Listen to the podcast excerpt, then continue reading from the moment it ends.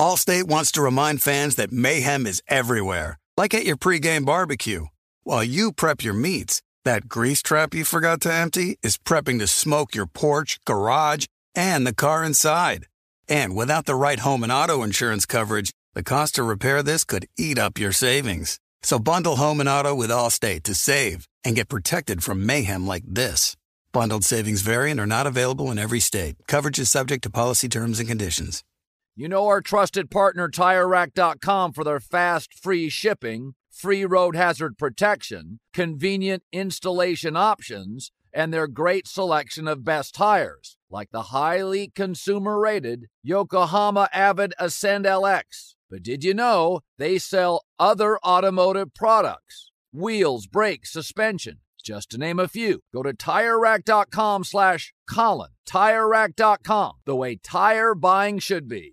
With the Wells Fargo Active Cash Credit Card, you can earn unlimited 2% cash rewards on purchases you want and purchases you need.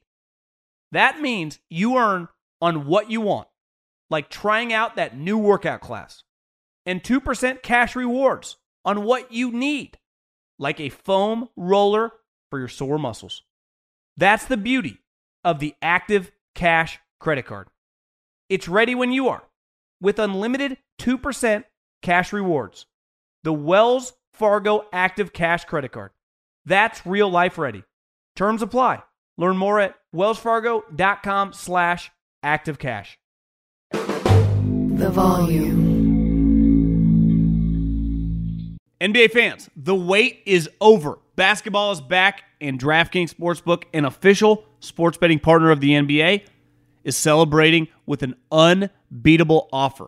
New customers can score $200 instantly in bonus bets for throwing down $5 on the NBA. Win or lose, it doesn't matter. You'll start the season with an instant dub. And with DraftKings parlays, everyone's got a shot at even bigger basketball wins. String together multiple bets from the same game or build your parlay across multiple games for a shot at making your payday even sweeter. Basketball's more fun when you're in on the action. Download the DraftKings Sportsbook app now and use code JOHN. New customers can get $200 in bonus bets instantly for betting just $5. Only on DraftKings Sportsbook with code JOHN. The crown is yours.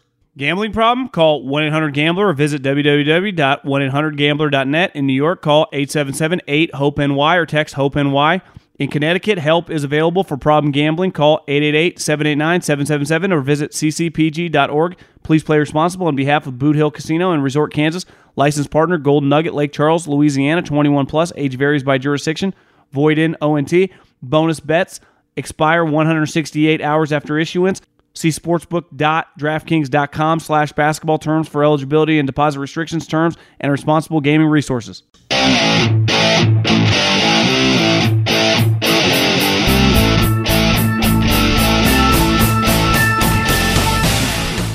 What is going on, everybody? John Middlecoff, 3Now Podcast. How are we doing? Back at it again. Recording this a little later on Tuesday afternoon. Just in a constant construction project over here at the house. But you got a podcast. You got to find time. I got the Phillies on. I got the Lakers losing currently in the fourth quarter, which always makes me happy.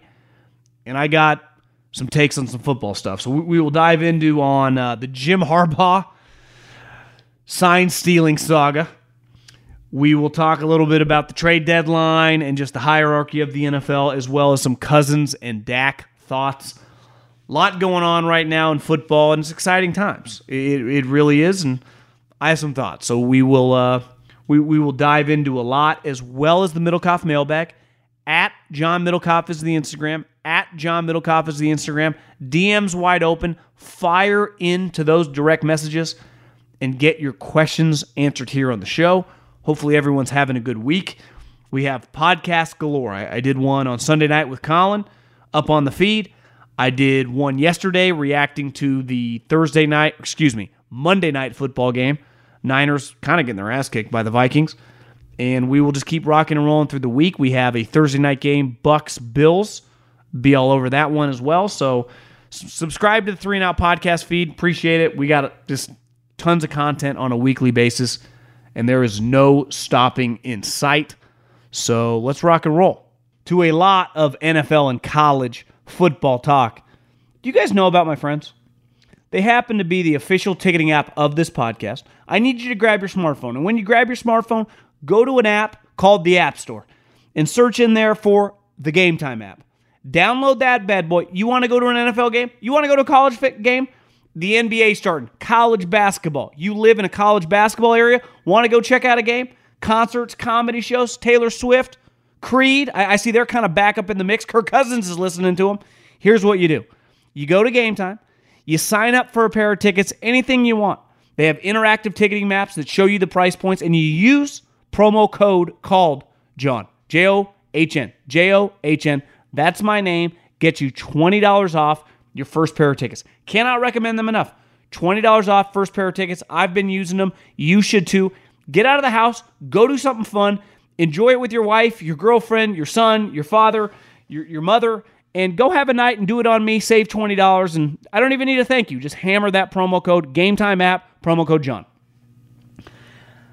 Instead of starting with the National Football League, I'm going to start with Jim Harbaugh, who actually might be a coach in the NFL, right? He flirted with it a year and a half ago with Minnesota. It feels like they decided to go with Kevin O'Connell over him. He's clearly a polarizing individual. Many people believe that he has the best team in college football. He's obviously gotten over the hump the last couple years, getting into the playoffs, not winning a game, but beating Ohio State and kind of really resurrecting Michigan back to close to what they hired him to do. And the first time I found out about Jim Harbaugh as a coach, I was home for Thanksgiving during college. It would have been probably 05 or 06. And my father, who went to UCD, loved UC Davis athletics, played a little basketball there a long, long time ago, and just was a very loyal supporter of their basketball and football programs and was a season ticket holder. And he's like, we're going to go to the game. I'm like, who are they playing?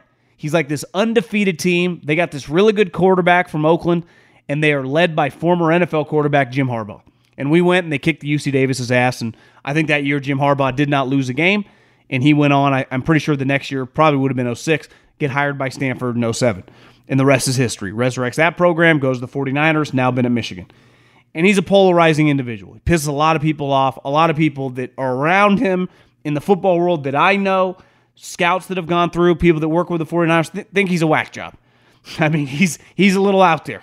He's not the most normal individual. Now, a lot of coaches are a little different.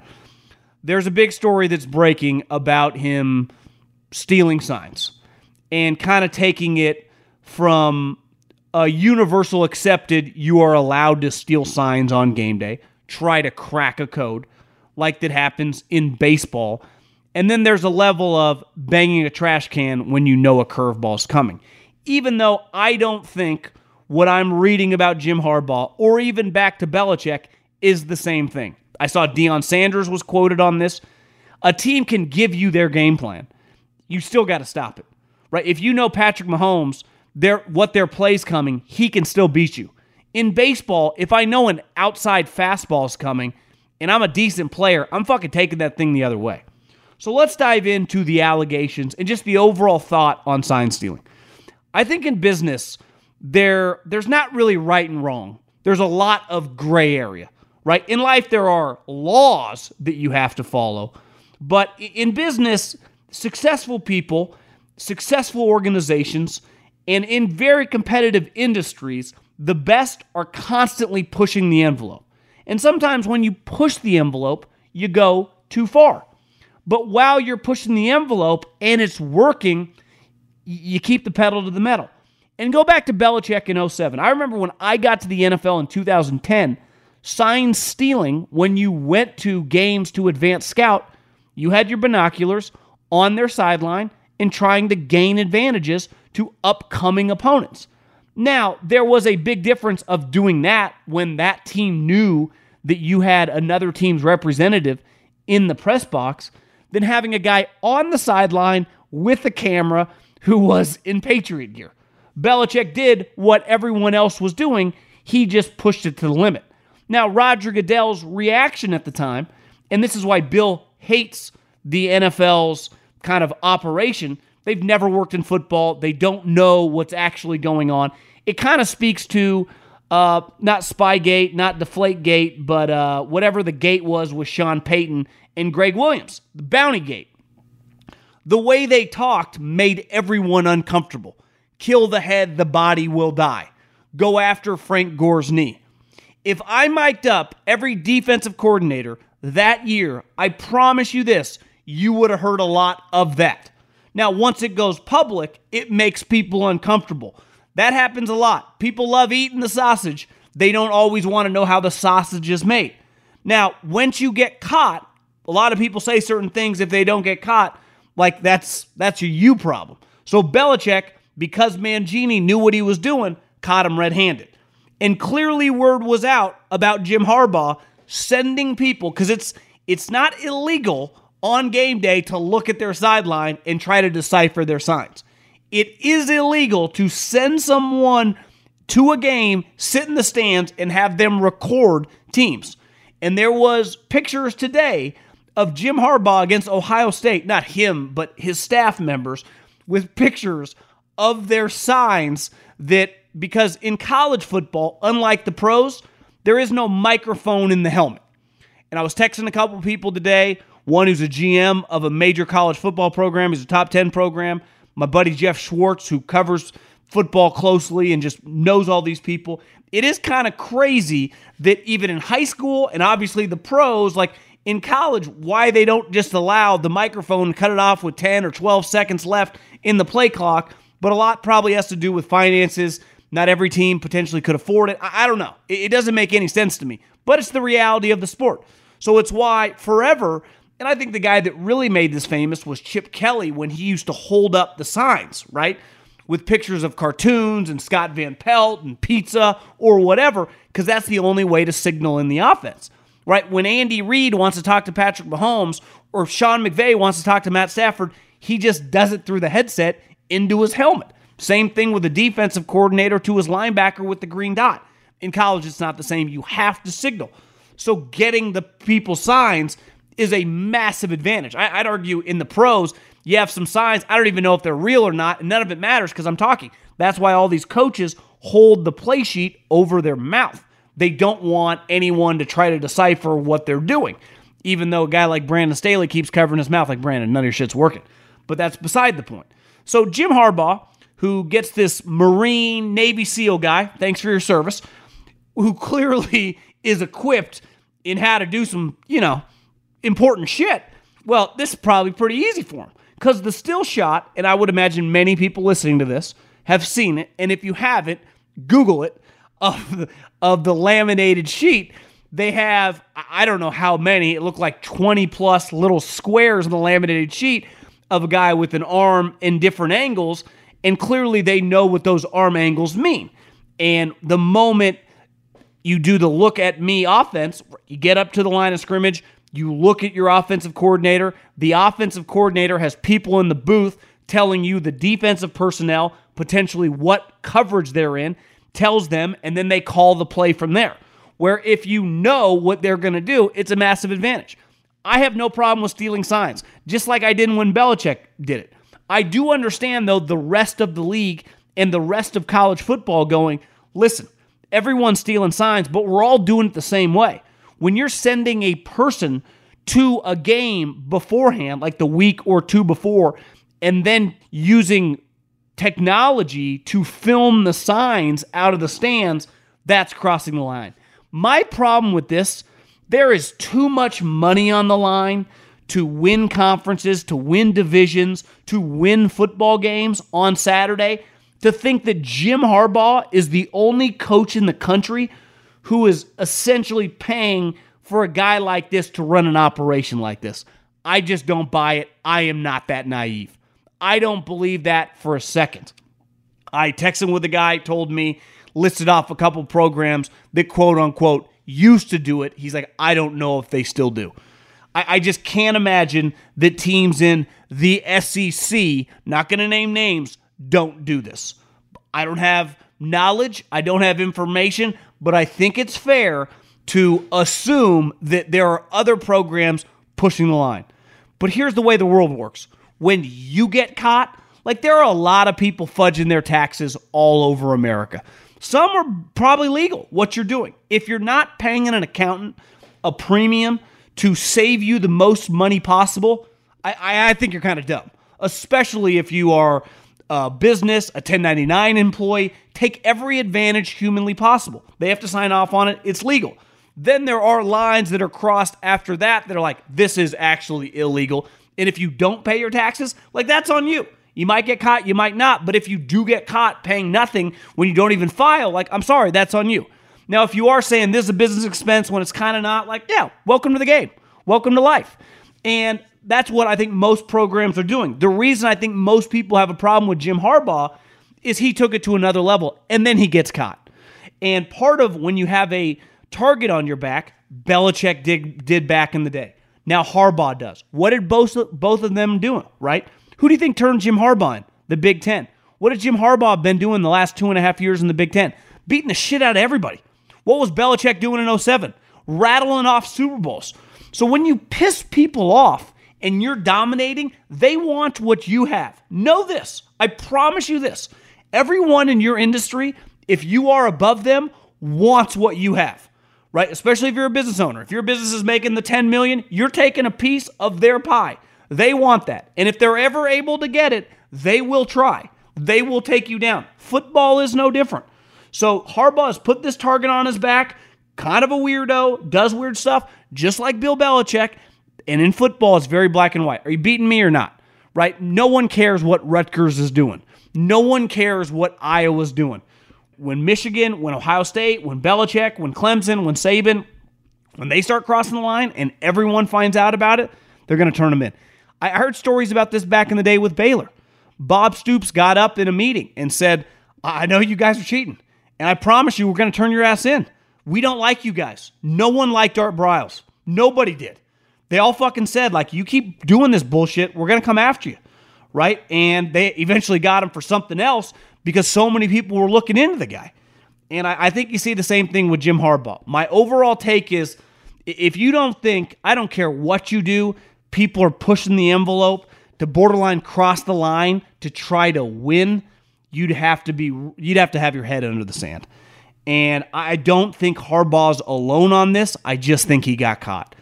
And the picture that I saw today on the internet, I mean, it's pretty clear he's got them all. Now, can they prove that someone was actually taping in the game? Because he could say, yeah, the guy wanted to go to the game. He sent some friends, some of his Marine friends. If they're able to get visual evidence of him with a camera at some of these other games, he's just going to be in trouble, right? I don't know what that means. I hate the NCAA, but this is going to get weird, and this is going to taint what sucks, just a fantastic season, a season that might result in a national championship. A season that might result in a guy having several NFL teams lined up to pay him, right? And I don't think that will change. You know who doesn't care at all about you taping signs or you cheating in college football? NFL teams. Pete Carroll was cheating his fucking ass off in the 2000s. You think he was just getting those players because they love Pete's positive attitude? Give me a break. Now, I've said it forever and ever. I've never been disingenuous about this. Players have been getting paid well before I was born. None of it bothered me. Brown bag, you didn't have to pay taxes. I promise you, USC was paying premiums for a lot of guys. And it was working. And everyone knew it. And then finally, they started cracking down on him. And what happened? They got popped. He bounced. You know who did not care? Seattle, when they paid him a lot of money to come. And I think the same thing will eventually happen to Jim Harbaugh. But there's no way around it. You can do what you have to do to win. But if it breaks a rule, if it breaks a law and you get caught, like, that is on you. And I think this is going to be a hard one for Jim to kind of shake unless he's got some incredible excuse. And let's face it, they've already kind of been after him. I was thinking about a couple things in regards to the NFL because last night, you know, the 49ers had another bad game. They've lost 2 games in a row. And now the Eagles are in control of the NFC. They play the 49ers this year, but they get them at home.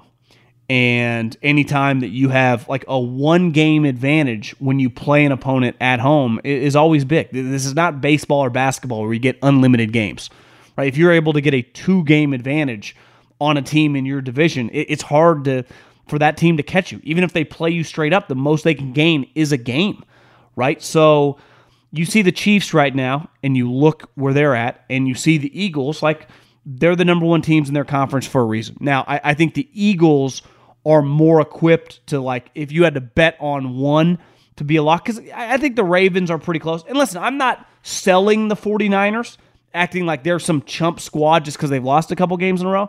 But Trent Williams is hurt. I don't know. He's one of the best left tackles in the league. Deebo Samuel has a fractured shoulder. Christian McCaffrey, clearly getting shot up to play these games, has a torn oblique. And they do depend on a quarterback who's still, I think Brock Purdy's better than most of you, but he's still relatively unknown. And the Eagles have a $45 million guy who's proven like he can compete to be an MVP, even if he's playing a little weird.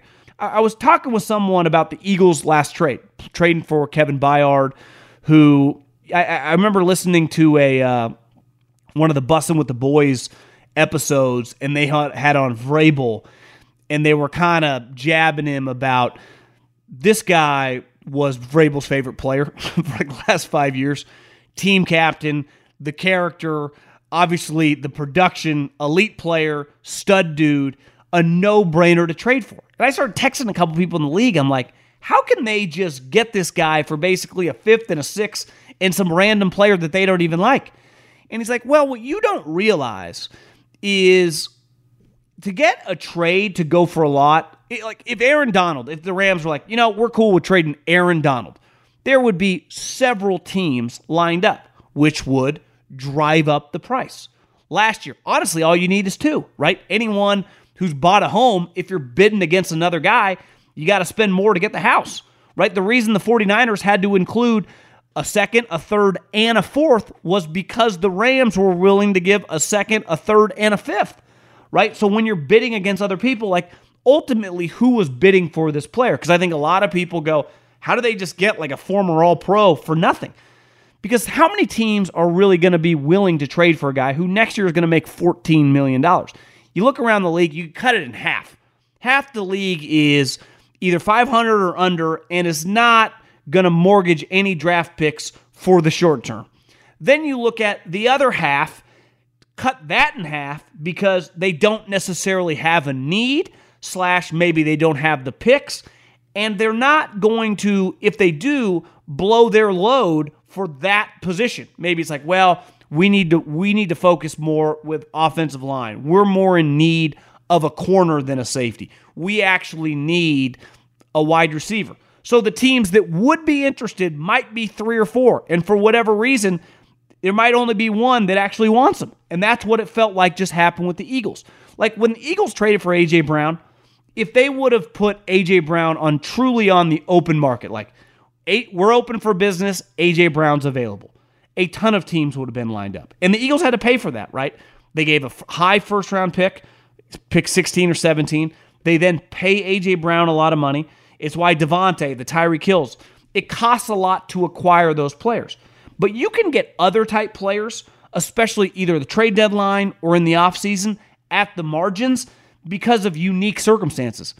Byard's a good example, right? Plays a position that isn't that valued, makes a lot of money, and even a lot of the good teams are just not going to trade much of value for a safety. You look at the Eagles, they've lost a couple nickel corners, and they need more depth there just with hybrid players in their defensive backfield. So they get involved, and who are they bidding against? Nobody. Do the Titans just want to give them away? Ideally not. But they realize, like, we're not going to get anything for him. We're not going to have this guy on our team next year for $14 million, and the Eagles kind of get a steal. Same thing with DeAndre Swift. He kind of had this knock for being, like, the thing I thought is, like, kind of soft. And then I did some digging. It's like, it's weird. I'm watching him on the Eagles. I don't think he runs soft. And it's like, yeah, he kind of got that label, but it was because he was always injured, not because he actually ran soft. If you watched him at Georgia, that was never the knock on him. So he's going into his last year of the contract. Howie Roseman's not going to give him an extension, basically just renting him. And you look at the league, most people aren't willing to pay anything for a running back, let alone give some type of pick. So they get him for basically nothing, right? And then one of the biggest swings, Javon Hargrave made a big tackle for the Niners early in that game. and the Niners paid him 4 years, $80 million, and they gave him $40 million guaranteed. He was one of the better players on last year's Eagles team, who was obviously representing the NFC in the Super Bowl and just a dominant roster.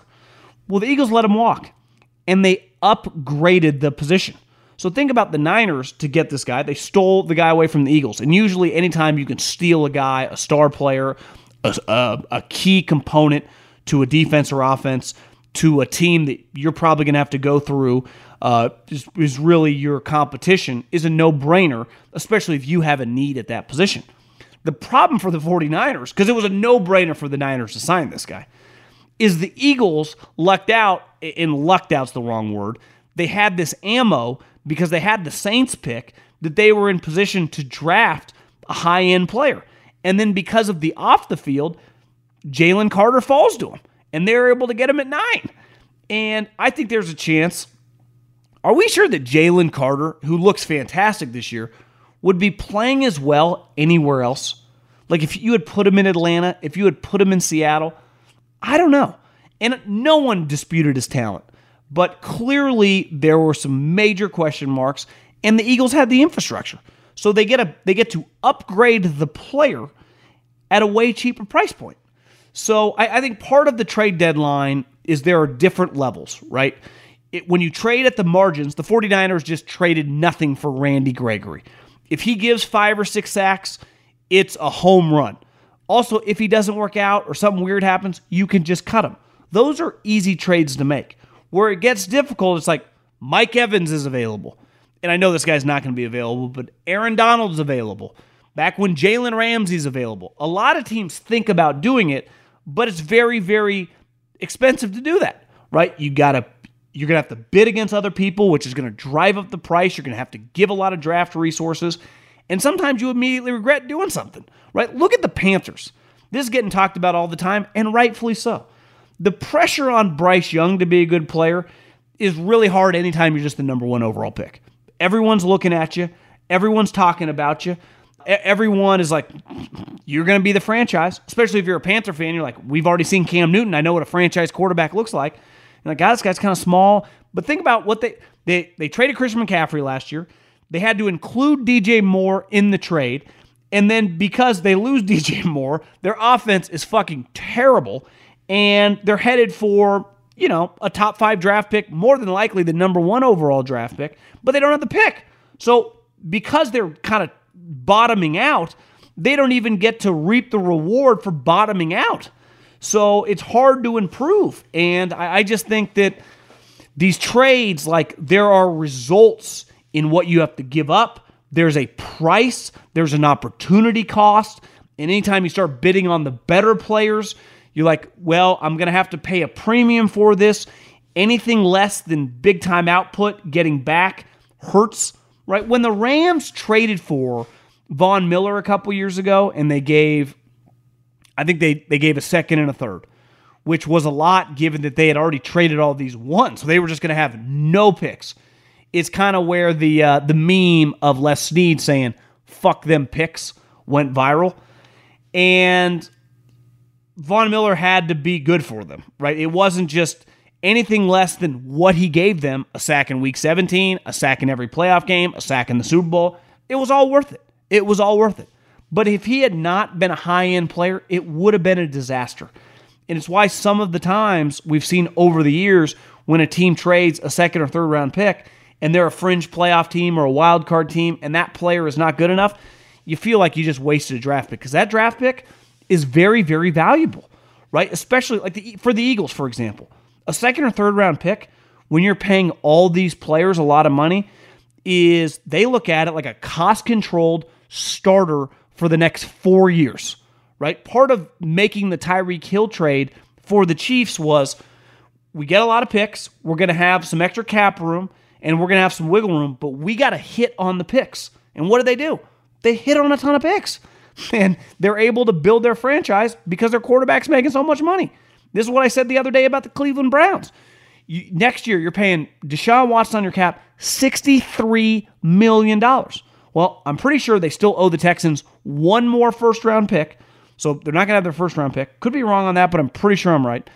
And there's going to be a lot of pressure on the guys they draft in the mid to late rounds to hit on three or four of them because they're going to need their ability to start. It's why the Rams have been kind of impressive. They've hit on some picks, and they've just got some functional guys, and they're going to be an 8 or 9 win team because they had to get some cheap labor. They didn't have a choice. And then for the first time in a long time, this upcoming offseason, they're just going to have a normal set of picks. And they're going to be able to improve their team with cheaper labor. So there's a big balance. Anytime you have the opportunity to win the Super Bowl, you got to pull the trigger. And that's where I think it's going to get dicey for teams like Miami, who I do not think is a player away. Buffalo, who probably would have been a player away, but they have all these injuries on defense. I like, would you trade your first-round pick, let's just say Mike Evans, to put him with Diggs and Kincaid? Like, I don't know. Is there a defensive player worth kind of breaking the bank for? Are you good enough? But also, do you kind of got to take big swings when you have Josh Allen under contract? If you're the Ravens, would you be willing to do something pretty bold? That's the best part about being the Chiefs. Everything's house money. You've already won a couple Super Bowls. You're kind of in control. If something that you can't pass up is laid out in front of you, you do. If not, you roll with your squad. You take your chances. So I think the key to this entire trade deadline is cost-benefit analysis, and it always is. But, like, how close am I, right? Like, if I'm Detroit, like, I'm just not doing anything. I got a young nucleus of guys. I'm probably a year away from truly being in a position to really make noise. I'm riding this out one more year, letting my guys develop. I'm not doing a deal like blowing a first-round pick on a guy when I'm probably a year away. But if I'm the Niners, if I'm the Eagles, if the right thing gets laid in front of me, fuck it, right?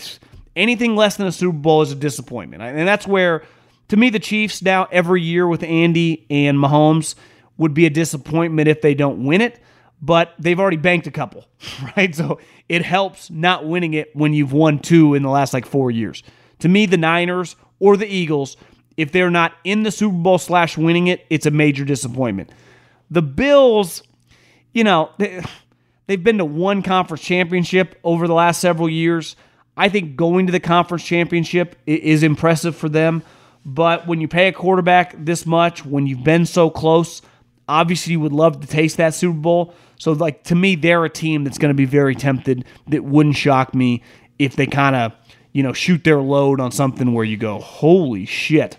Like, to me, they got in their back pocket a trade just because of desperation that could make some people kind of their jaw drop. I love this time of year.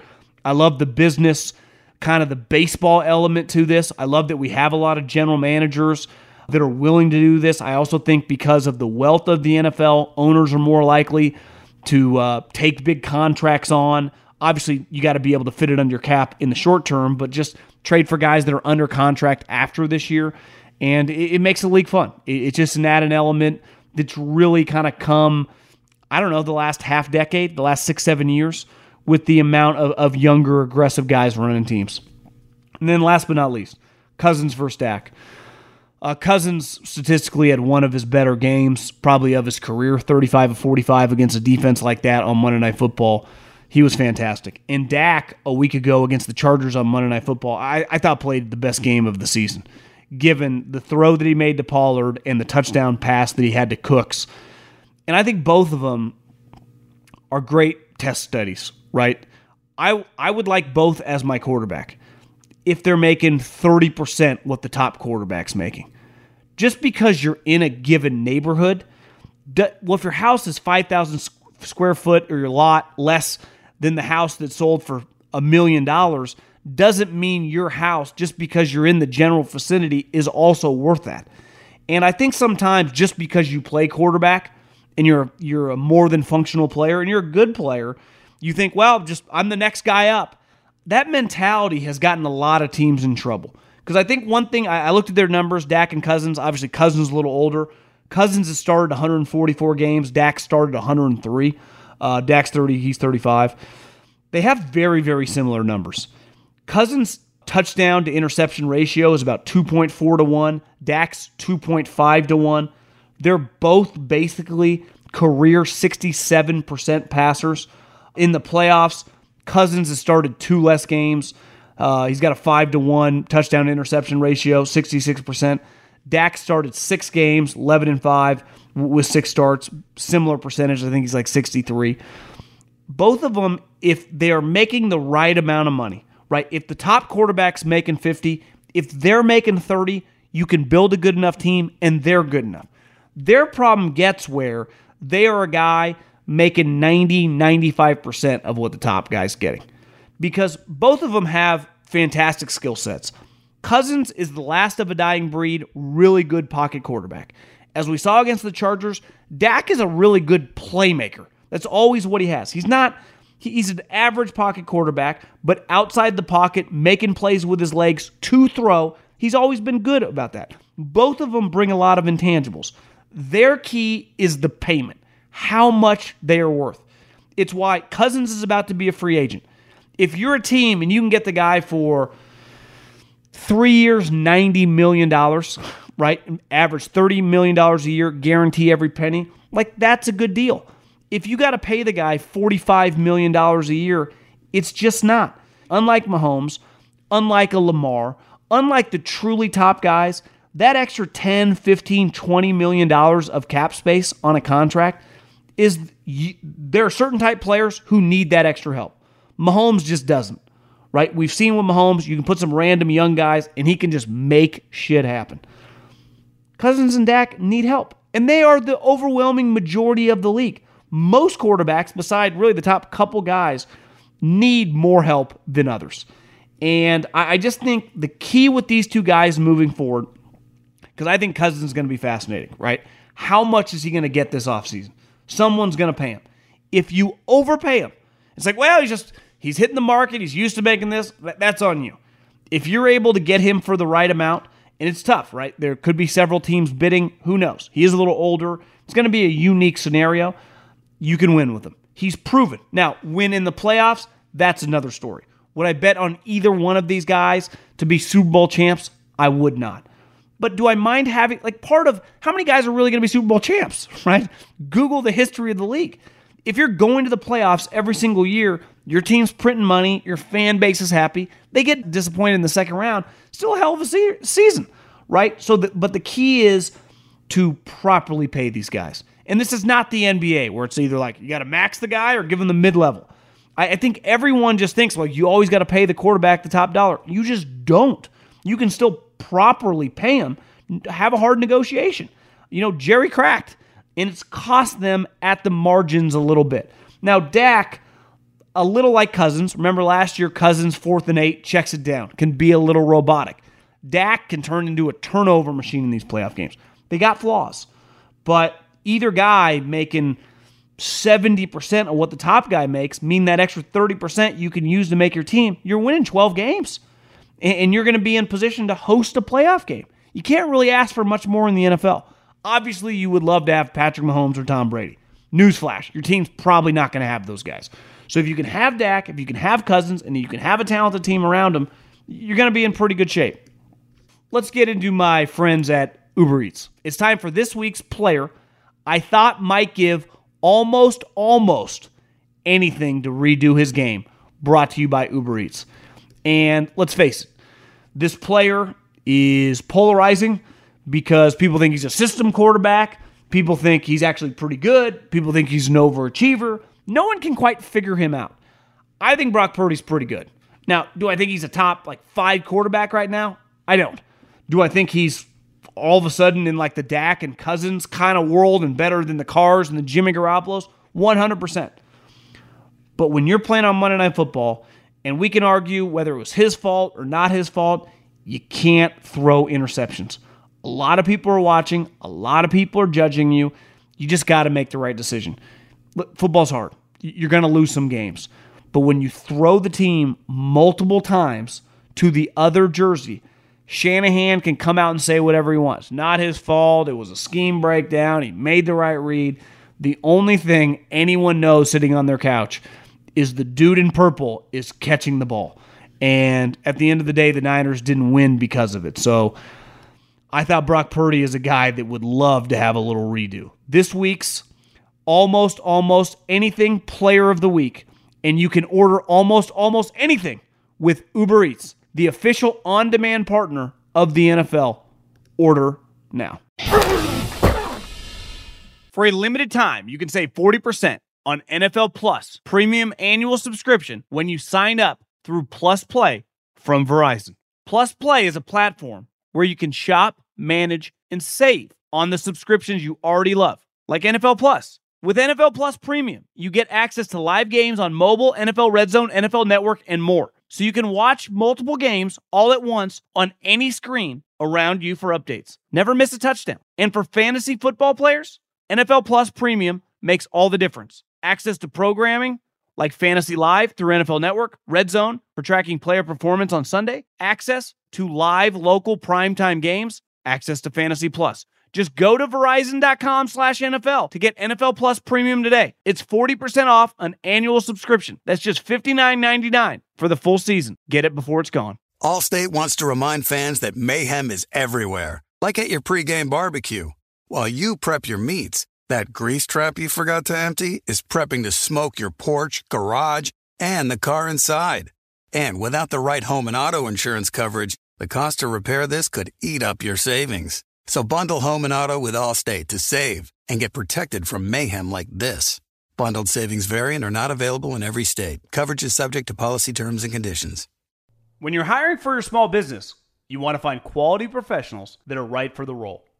That's why you have to check out LinkedIn Jobs. LinkedIn Jobs has the tools to help find the right professionals for your team faster and for free. LinkedIn isn't just a job board. They help you hire professionals you can't find anywhere else. Did you know 70% of LinkedIn users don't visit other leading job sites? LinkedIn's the only one I use. On LinkedIn, 86% of small businesses get a qualified candidate within 24 hours. Hire professionals like a professional on LinkedIn. LinkedIn is constantly finding ways to make the process easier. They even just launched a feature that helps you write job descriptions, making the process even easier and quicker. Post your job for free at LinkedIn.com/JOHN. That's LinkedIn.com/JOHN to post your job for free. Terms and conditions apply. You put it off long enough, it's time to replace your tires. Tire Rack has tires that will elevate your drive. Touring tires for commuter comfort, performance tires for sporty handling, all-terrain tires for on- and off-road adventure. Go to TireRack.com to get started. Not sure where to begin? Use the Tire Decision Guide to get a personalized tire recommendation, the right tires for how, what, and where you drive. Choose from the full line of Vredestein tires. Ship fast and free to a recommended installer near you. Or choose the convenience of mobile tire installation. They'll bring your new tires to your home or office and install them on site. Doesn't get much easier than that.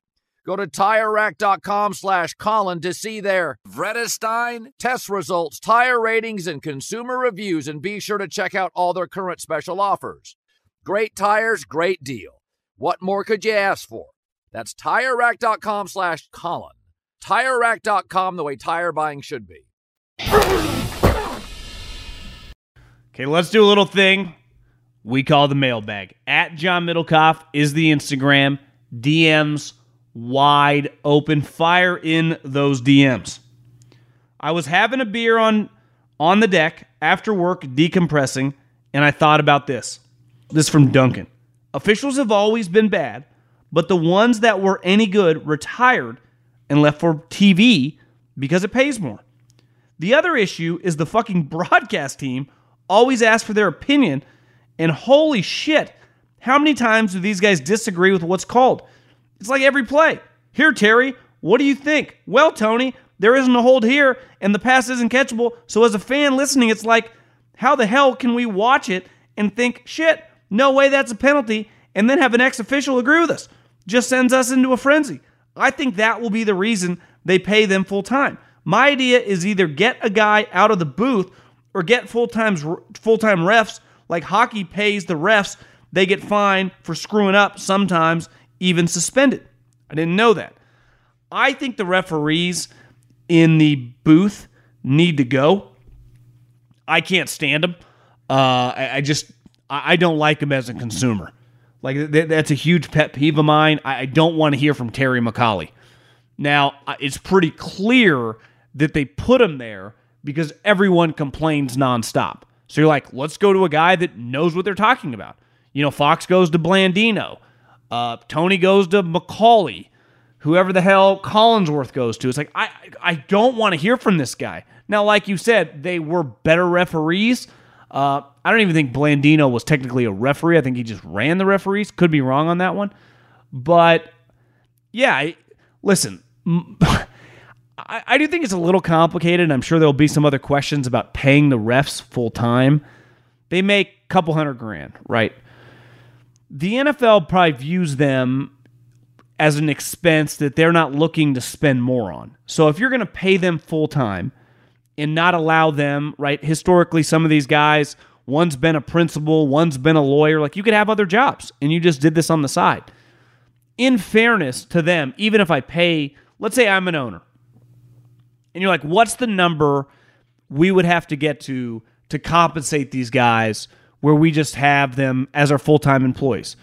And let's say with an experienced referee, it was like $750,000. You go, well, okay, I'm paying him $750,000. What am I getting different on Sunday? Like, what's he actually doing during the week? That'd be my question. Like, what are they doing during the week that would be any different? So even if you are a principal, a high school football coach, a lawyer, a whatever, how would your week change, right? Because one thing, when you work for the league, you work at the league office, right? Or you work for a team, you work for that team. But if you're a referee, some live in Stockton, California. Some live in Dallas, Texas. Some live in Indianapolis. Like, what would they be doing all week? Watching some film. And I bet they kind of do anyway, watch a little film. But I wonder if owners just don't see, I would say, the return on investment. So it's like, how do we pay them as limited as possible? Now, is that ideal? Obviously not, but I don't know how we improve. I've been saying this forever. These referees in the NBA, in the NFL, have been bad for a long time.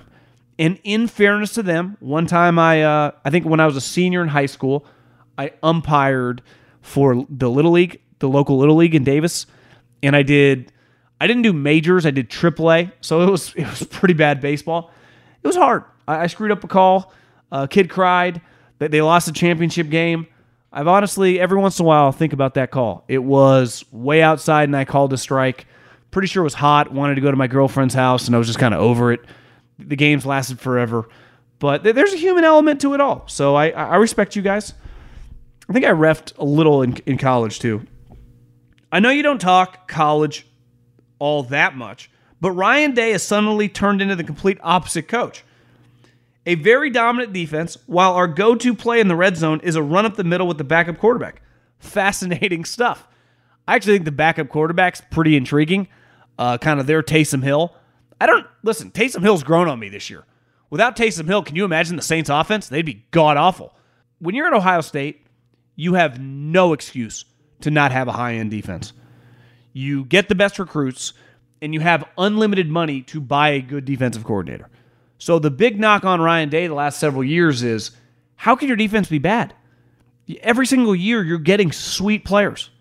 This is not Lincoln Riley at Oklahoma. The school has always been good on defense.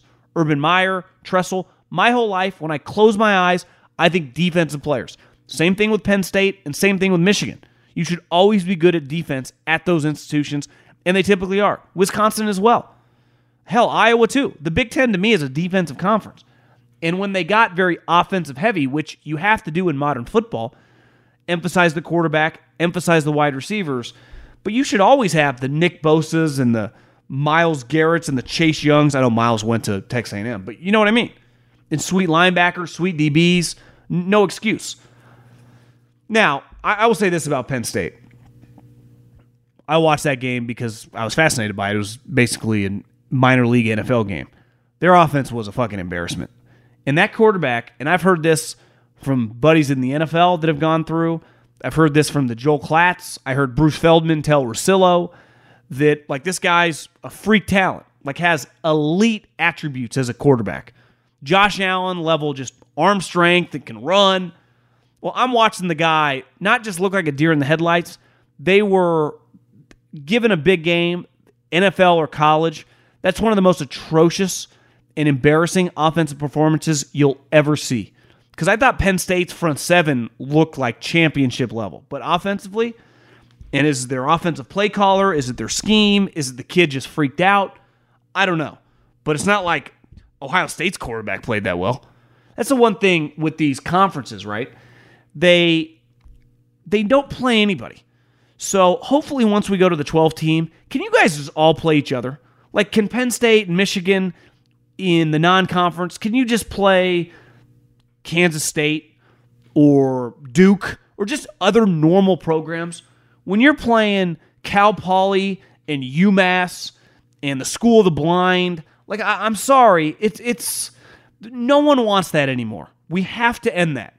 It is a tragedy to do that to your fan base and to the consumer who is consuming at a really high rate. College football is booming right now. But to roll out, and this is why I've never felt bad when Nick Saban bitches and moans like about his fan base not showing up. It's like, Nick, you're playing Austin Peay in early November. I'm sorry, people would rather just go to the bar and drink and watch other games, even if they live in Tuscaloosa. Do better, guys. Do better. And hopefully there is no excuse now to not do better. Am I confident that they will? No. With sports betting and fantasy football becoming popular, I feel like the NFL community is more toxic now than it ever has been. People calling for coaches and players to get fired more than ever. I'm a big believer in things taking time or making small adjustments. For example, Tua is playing well, and just a few years ago, nobody thought he was any good, and everybody wanted him traded or benched. Not a fan of the NFL culture showing disrespect towards such a hard profession. What will it take for people to realize turnover? I'm going to call bullshit on that one. I think people have been sitting on their couch and watching football before fantasy football, before social media, saying the same things. I remember being 10 years old in 1993 screaming at my TV. We're human beings. Nothing is a bigger pet peeve than me is when like a media member goes, there's a human side. Yeah, we get it, guys. We know we're watching humans. I don't think it's any more toxic than it ever has been. And here's the reality. Who cares what the fan or some loser on social media thinks? Do you know the other thing that's starting to bother me is what game was it? It was Oregon, Washington State, and the Oregon kicker who missed the kick against Washington said he had to delete his social media and because it was so just negative. And my take is like, yeah, guys, welcome to social media. You can't have the days when everyone's kind of giving you a reach around and putting you on top of the world. When it goes bad, it's going to get negative. Like social media is an area of extremes. What do you think? It's not some normal world where it's just like your friends talking like normal humans. It's not that way.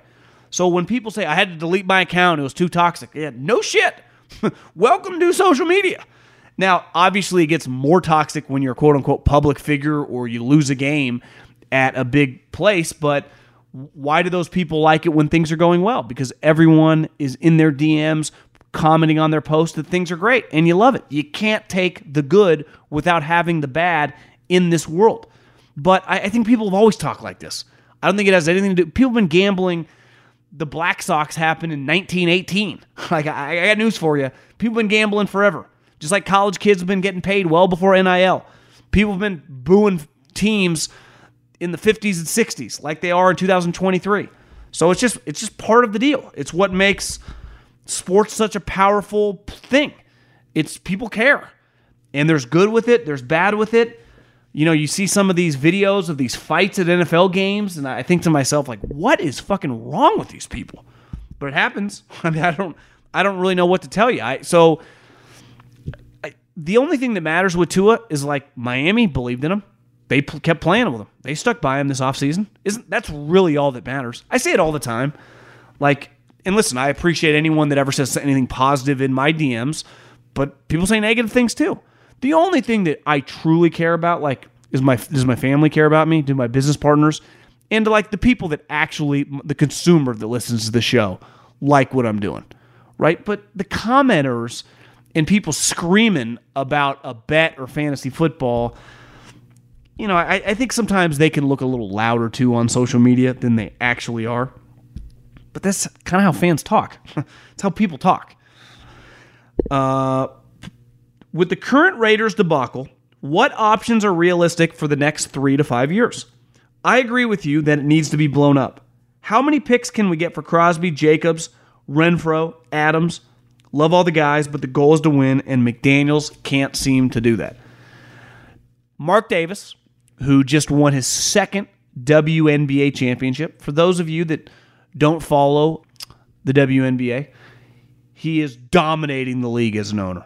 His team is like the Kobe Shaq Lakers. They run the league for 2 straight years. Best record, back-to-back rings, best players. I mean, they are kicking ass and taking names. They're going to be the heavy favorite next year. And they had a parade slash like party, and there was a dude there that with a Fire McDaniels kind of cardboard sign, and Mark was walking by, and he was screaming at him to fire Josh, and Mark started talking to him to kind of calm down. Here's the problem with the Raiders is, and I don't blame Mark. I think the last thing in the world he wants to do is go on another coaching search. He wanted no part of firing Gruden. He did not have a choice. And as he's publicly said, he thought he got railroaded and fucked. And they specifically came after the Raiders and Gruden. And he's not wrong. But when he had to go after Josh McDaniels, that was never his intention. Even if Gruden struggled, Gruden was getting like 7-8 years. I think he wants no part of firing these guys and going after more people. Now, if they just continue to suck, the thing is they're actually going to end up winning 6-7 games. They're going to end up being awful, and you're going to look up, and they're going to draft 10th. I say this all the time. No franchise consistently isn't that good and never drafts like 2. Right? Even the Bears, last year, debacle, gets the number 1 pick. Was able to trade it, get DJ Moore, get some other ones. It was sweet, right? The Raiders have just an awful season, and they just draft 7th, you know? And they end up with some project from Texas Tech. That, to me, sums up the Raiders. Even the best player they've drafted over the last decade, they were drafting 5th. Khalil Mack had to fall to them because the Browns traded with the Bills for Sammy Watkins. They got lucky. They just never draft 2nd. It's like, oh, they're just going to draft Nick Bosa, right? Oh, they're just going to draft whoever, some sweet quarterback. They're always drafting 10th, 13th, 12th. That's the worst place to be. So I would not expect them to fire Josh McDaniels. I would not expect them to trade some of these players. The one thing Mark needs, I believe they should, but if you're Mark, you do need some players on your team. In all honesty, do you think after the Buffalo win that the Patriots will gain confidence and start winning, or do you think it was one of those random games where the underdog wins, was able to do once, and the rest of the team learned to catch was his one lucky game? Like I said the other day, I think his division. I think anytime the Patriots play a divisional game, even if they're really bad, they're going to have, I don't know, a 80% chance to win because of Belichick. His knowledge on the opponent. We've seen them play random teams. Right? We've seen them play. They lost to the Saints 34-0. The Saints 34-0. Honestly, the Raiders were kind of shoving them around. So when they play random teams, they're just not going to be any good because they're not any good. When they play the Bills, when they play the Dolphins, obviously when they play the Jets, they got a very good chance to win. I'm pretty sure they play the Dolphins this week, right? So, yeah, they could win this week. But let's just look at their schedule. So they play the Dolphins, which in Miami, historically they don't play that well down there. But let's just say carry some momentum. It's a tight game. Then they play the Commanders, Colts, and Giants, for example. You would say, in theory, like, oh, all winnable games. They could easily lose 2 of those 3 games. They are not going to play as well with random opponents that Bill just doesn't know like he does the AFC East. It is such an advantage for the Patriots with the divisional games because their coach is just elite when it comes to evaluating your personnel, having just the ability to scheme against you, and he knows so much about these teams, right? So when he plays the Colts with Shane Steichen, it's not going to be the same. And that looks like it's a NFL Network. Is that a Thursday game?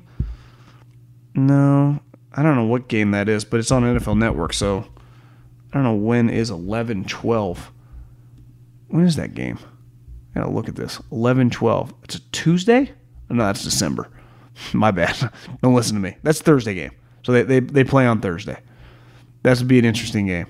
So they have... No, I'm in the wrong month. Don't listen to me. That's a Sunday. Never mind. I was on... I first started in December. Then I went to October. So I don't know why that game's on NFL Network. Maybe it's an international game? I can't keep up with these international games.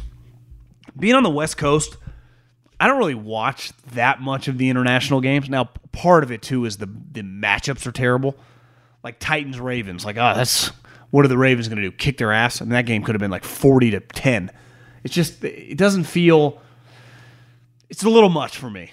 I'm not anti the international game. Like, I understand why the league's doing it. But for those on the West Coast, especially if you go out Saturday and you've been watching football Saturday... You know, I like sleeping in till 6, 7:30, 8 on Sunday morning. Maybe go get a workout. All of a sudden, you kind of forget about it.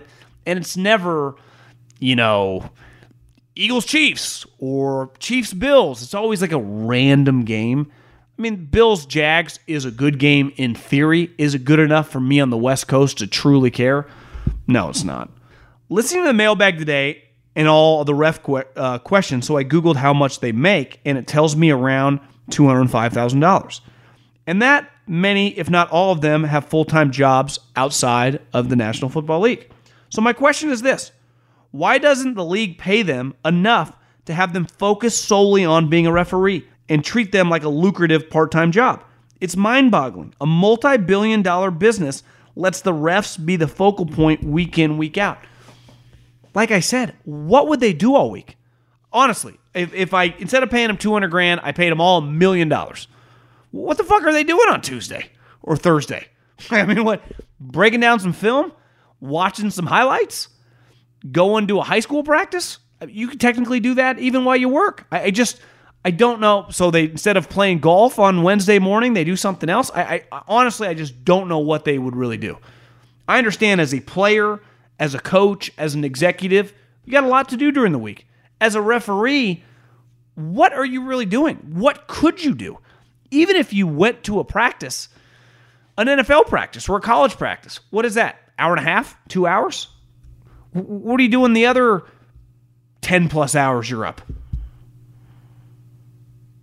So I think it's easy to say it out loud, but I really don't know what else they would do. I listen to a lot of podcasts, and you are my first search. I appreciate that. However, I want to stick up for my Dolphins. They were down 3 offensive linemen, and Jalen Ramsey, and Xavier Howard, and Achane. They will be a different team come late November. Good luck chasing the 4 fastest guys in the NFL around on the field, how cold it is. I got some pushback on saying that they can't win outside, and I clearly don't mean they can't win outside when it's 75 degrees. I'm talking about cold weather games. History's on my side. History's on my side. Google the last time the Dolphins won a game in 40 degrees or less. And it's just a human thing. I can relate to it. I'm a West Coast guy. The only time I've ever lived in cold weather was 2 years in Philly and 1 fall in Kansas City. And it was miserable. My body did not like it. Why?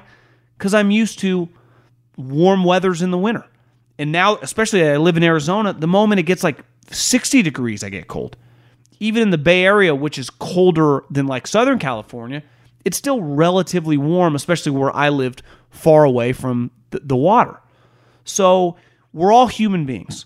And when you live in Arizona, when you live in Florida, when you live in some of these coastal warm weather places, it is naturally more difficult because your body gets accustomed to the weather, and it's jarring. Even if you practice indoors, if you live in Detroit, if you live in Boston or New York, there is an acclimation process that you can become, I don't want to say numb to it, because I don't think you ever get numb to freezing cold, but Aaron Rodgers and Tom Brady both grew up in California. Then they spent 15, 20-plus years in cold-weather places and became used to it. But would Tom Brady been as good of a cold-weather quarterback if, like Peyton Manning, he played in a dome? Of course not. Would he have been better than Peyton Manning because he has a stronger arm? Sure. But would it been as natural as it became for him? No chance. Went to Ann Arbor, then went to Boston. So it's just humans. We're just human beings. And you become accustomed to your surroundings. So I also think Jalen Ramsey, for example, he was god-awful last year. Now, their team was terrible. Did he mail it in a little bit? Sure. They got him for a third-round pick for a reason. Xavier Howard. Are we sure he's still really that good? The young running back, I'll give you that. When he's an impact player. But, like, I'm sorry, your quarterback, in a cold-weather game, where's he from? Hawaii, Alabama, now Miami. That's my example. So do I think Tua, because I can relate to this, is going to thrive outdoors in cold weather, cold, wind, rain, sleet? I don't. And that's not even a shot at him. It's just, it should just make sense. Born and raised in Hawaii, played at Alabama, now plays professionally in Miami. He's just going to kick ass when it comes going on the road to Baltimore or Kansas City in the middle of January. Come on. The other thing is your offensive line sucks. It's terrible. It's not any good. Even you can admit that, right? And like Armstead, some of the offensive linemen you do have constantly get hurt. Jalen Phillips, good player. Vic Fangio, stud. Do I believe, though, that you are physical enough? I do not. I just don't. And your two running backs are good. But I do not love your quarterback in 10 degrees and whip and wind. I just don't. And I'm never going to. Even if he were to win a game, I would bet against him. And I think it's fair when I lay out what I just laid out. Like, if you were me, Hawaii, Bama, Miami, like, we wouldn't average arm. He's accurate. Throws a nice deep ball, but he does not have strong, I wouldn't say like upper echelon arm talent. That's usually doesn't crush it in freezing cold temperatures. There's a reason the cold weather quarterbacks who've had success throughout my life, Green Bay, Favre, Rodgers, Boston, Brady, the Buffalo Bills when I was a kid, Jim Kelly, huge arm, Elway, Denver, huge arm. I mean, honestly, I've never played football in the cold weather. When I was at Fresno State, we played the Kaepernick, Nevada team. And it was 40 degrees, which I thought was beyond freezing. And when I worked for the Eagles, I obviously went to games in December and early January. It was freezing cold. Couldn't feel your hands. It's not an easy place to play. And I'm not even counting like rain or snow. And when I say snow, it's more like the sleet. So it's very, very difficult to thrive in that environment as a quarterback and as a skill guy. It's not easy. Tyreek Hill, kind of used to it. Played in Kansas City. Waddle, Bama, Miami. Do I feel great about that? I don't. I really don't. Not trying to hate. I'm a Mike McDaniel and definitely a Vic Fangio fan. And I think one more offseason, they can kind of equip their team more to hang. I mean, it's a physical conference. It really is. The Steelers are not going away. Lamar's a stud. Obviously, the Chiefs. The Browns' defense is elite. It's tough. You know, the Bills, if they could ever get kind of healthy, are damn good. We've seen what they did to you guys. Kick the shit out of you. So, yeah, I'm not just... I don't just say things to say things. I truly believe it. And nothing I believe more. And only because I've experienced it. And I've also lived, like, I'm a warm weather guy. It's where I live. And I know the shock that it has on me just as a human being. And then I've seen it firsthand with quarterbacks going to these games and being a part of it. And following the league like I do. So I'm just not going to bet on Tua in that situation. Doesn't mean he can't. Doesn't mean you could, you know, if your defense was good enough, that's the key going to be for you guys. Defense, defense, defense, defense. And I just don't think your defense is going to be good enough this year. Appreciate everyone listening. Go Dolphins. I'm glad the Dolphins are good. I grew up, Dolphins were one of the main brands in the league. Dan Marino. I mean, they were big. I mean, Dan Marino, when I was a kid, was like as famous as Cal Ripken or some of the NBA, Charles Barkley. Like Dan Marino is one of the more famous athletes of my life. So I'm glad that Miami Dolphins brand is back. It's cool. And you guys are going to be a playoff team. Are you going to win a playoff game? I guess you could if you win the division, which is definitely on the table with the Bills' injuries. But even then, you know, I think it would be hard. Right? Could you beat the Steelers in the first round or the Browns in the first round? You could. But they definitely could beat you. Appreciate everyone listening. It's always fun to talk a little football, and I'll be back again tomorrow. So podcasts never stop. Adios. The volume. Allstate wants to remind fans that mayhem is everywhere, like at your pregame barbecue. While you prep your meats, that grease trap you forgot to empty is prepping to smoke your porch, garage, and the car inside. And without the right home and auto insurance coverage, the cost to repair this could eat up your savings. So bundle home and auto with Allstate to save and get protected from mayhem like this. Bundled savings variant are not available in every state. Coverage is subject to policy terms and conditions. It's Freddie Prinze Jr. and Jeff Dye back in the ring. Wrestling with Freddie makes its triumphant return for an electrifying fourth season. Hey, Jeff, are you ready to rumble our way into an all-new season of Wrestling with Freddie? You better believe I have. I've been practicing my body slams, and I'm jacked. All right, don't go injuring yourself now. We'll be highlighting the best stories and matches of the week in wrestling from AEW, WWE, and have one-on-one talks with the best talents in the world of pro wrestling. Listen to Wrestling with Freddie on the iHeartRadio app, Apple Podcasts, or wherever you get your podcasts. I'm Saleha Mohsen, and I've covered economic policy for years and reported on how it impacts people across the United States. In 2016, I saw how voters were leaning towards Trump and how so many Americans felt misunderstood by Washington. So I started The Big Take DC. We dig into how money, politics, and power shape government and the consequences for voters. With new episodes every Thursday, you can listen to The Big Take DC on the iHeartRadio app, Apple Podcasts, or wherever you get your podcasts.